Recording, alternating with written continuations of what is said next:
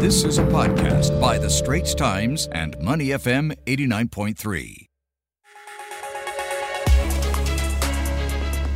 Let's turn our attention to headlines coming out from the region. From US President Joe Biden's new trade initiative in the region to Malaysia's decision to curb the export of chickens and the firing of Vietnam's general director of its main Ho Chi Minh Stock Exchange.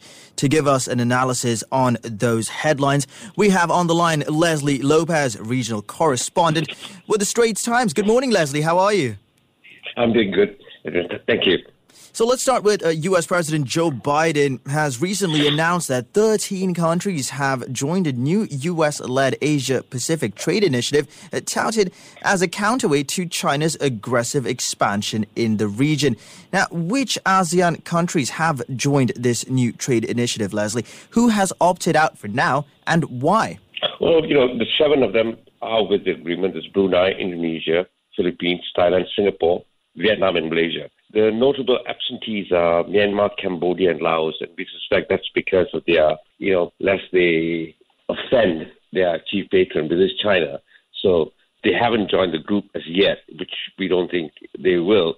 You know, the interesting thing is that questions have risen about how effective this proposed pact will be, because unlike previous trade agreements that revolved around bringing down barriers such as tariffs and easing access to markets, this one is aimed at on agreeing on standards in areas such as you know the digital economy, supply chain, clean energy infrastructure, and also anti-corruption measures. So, you know, it's very broad, and how countries will come together to kind of recalibrate all of this is going to be interesting. I think it's also important to note that China has responded fairly forcefully, saying that it's committed to working with uh, integrating regional economies, particularly in ASEAN. So which is appears to be a direct response to this U.S. move. So more news ahead, I think, in the coming weeks on this. And let's also touch on the incentives and benefits that come with joining such a trade pact for a country in Southeast Asia. What would you say that is? Like I said, it will be having this standard, clearly some kind of synchronizing of standards, you know, in these areas of digital economy. I think the main focus now is to ensure minimum disruptions in the supply chains, which is becoming a huge problem for economies all over the world. So these, I think, would be the main points where these countries will be focusing on. Yeah, a very interesting trade initiative. Let's, you know, move on to Prime Minister Ismail Sabri Yaakob, who announced that Malaysia will curb the export of chickens from June 1st. Now, 34% of Singapore's chicken exports in 2021 were from Malaysia. I know this story has caused a bit of uproar here because we're all wondering what's going to happen next. So, what is the rationale behind Malaysia's government to, uh, you know, halt the export of chickens? What kind of ripple effect can we expect from this move? Also, from your perspective, do you think this is even, you know, necessary? The export ban, I think, reflects how the crisis is, how serious this crisis is, and it's certainly more serious than previously thought. Local newspapers have been touting that the government's move to remove this import permits called APs would help resolve the situation immediately, you know, cut off the middleman and allow imports of chicken and supply of chicken to, to flow in. But, you know, the move to ban exports clearly is a very knee jerk reaction, and I don't think it is going to solve the problem in any way. One thing I believe that is going to happen is that, you know, the ready market of Singapore that has been there for chicken poultry farmers in Malaysia for a very, very long time is really going to is really going to be jeopardized because Singapore for sure is going to move to other sources of, of supply.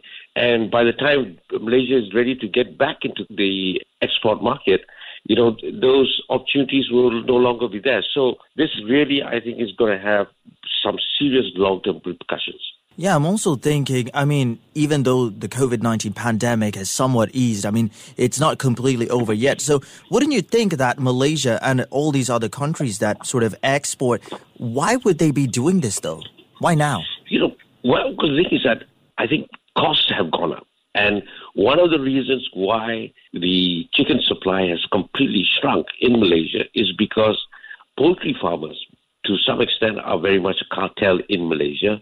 And they have basically, what they did was they closed their poultry farms over the weekend, and that's caused a shortage. And the main reason is because they're protesting against the government's failure to pay subsidies on fertilizers for the past several months. So this, until those issues are resolved, and I think there are many issues to be resolved because there's serious structural problems in the food supply system in Malaysia, ecosystem, and what's happening is that those issues have not been dealt with decisively. The government, I think, rather than come up with these export ban initiatives, should actually look seriously at the structural problems in the food supply chain. Yeah, we certainly haven't heard the last from Malaysia regarding uh, chicken. Still sticking with Malaysia, meeting between the Foreign Minister Datuk Sri Saifuddin Abdullah and representatives of National Unity government has caused a stir. Now, why did Malaysia organize such a meeting despite knowing the potential reactions and repercussions? Did Malaysia achieve what they wanted to from the meeting? Or, you know, from your perspective, do you think that, you know, ASEAN approach towards Myanmar will shift after this meeting? I think it's an interesting thing moved by Foreign Minister Saifuddin. I wonder how this has gone down with his other Asian colleagues who have remained silent so far. But, you know, the military rulers of Myanmar have not. They've accused Malaysia of supporting terrorism by holding talks with the ousted civilian government. But, you know, one has to remember that it was also Foreign Minister Saifuddin who pushed for the exclusion of Myanmar at the ASEAN summit in October last year. You know, I think question is what happens from here. It's clearly a split in ASEAN, you know, on how to deal with Myanmar. And I think even the exclusion hasn't done very much. So there needs to be some kind of soul searching within ASEAN on how it really needs to deal with this problem. I suspect Malaysia's move, Foreign Minister Saifuddin's move, is will probably hasten that you know, and bring that issue right to the front burner. This podcast is available on our Awedio app. That's A W E D I O. Like us and rate us. And now, back to our podcast episode.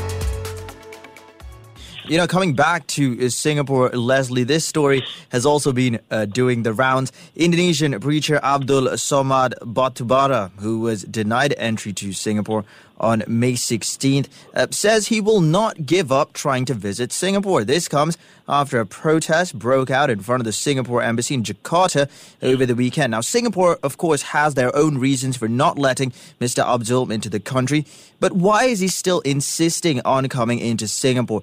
Is Singapore the only country uh, he has been denied entry into? Well, you know, like like you pointed, Singapore has the right to refuse anyone, and the government's decision basically for what we understand, is clear concern that this preacher, Batubara, had made provocative messages to his supporters, including those in Singapore. And, you know, so I suspect many countries now will put him on the radar. And even if he does get permission to visit a foreign country, he certainly is going to be under surveillance. But then again, this is perhaps what he wants, you know, the kind of attention so he can actually raise his profile even more in this region. Yeah, we certainly haven't heard the last of that uh, story as well. Before I let you go, Leslie, let's uh, you know talk a little bit about Vietnam. Uh, they fired the general director of its main Ho Chi Minh Stock Exchange. Now, what was the reason for the Vietnamese government to do this? And is this part of their anti-corruption drive efforts? Has anyone else suffered the same fate? Well, you know, yes, uh, another colleague at the Vietnamese uh, Stock Exchange was sacked also, was removed. And this goes down to, you know, allegations of serious stock market manipulation, insider trading, and also not moving in on people who are manipulating the market. And, you know, this has happened in regional markets before.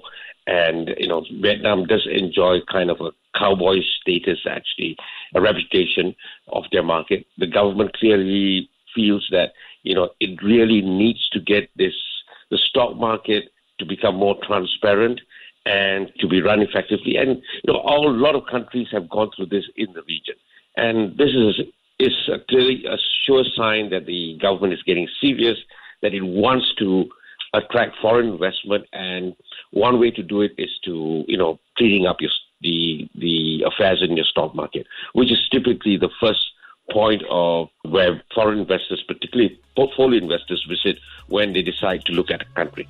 So this is really you know Vietnam's way of you know cleaning up the ship. We've been in conversation with Leslie Lopez, regional correspondent with the Straits Times. Thank you so much for your time uh, this morning. Thank you. And uh, I'll catch up with you later. All right.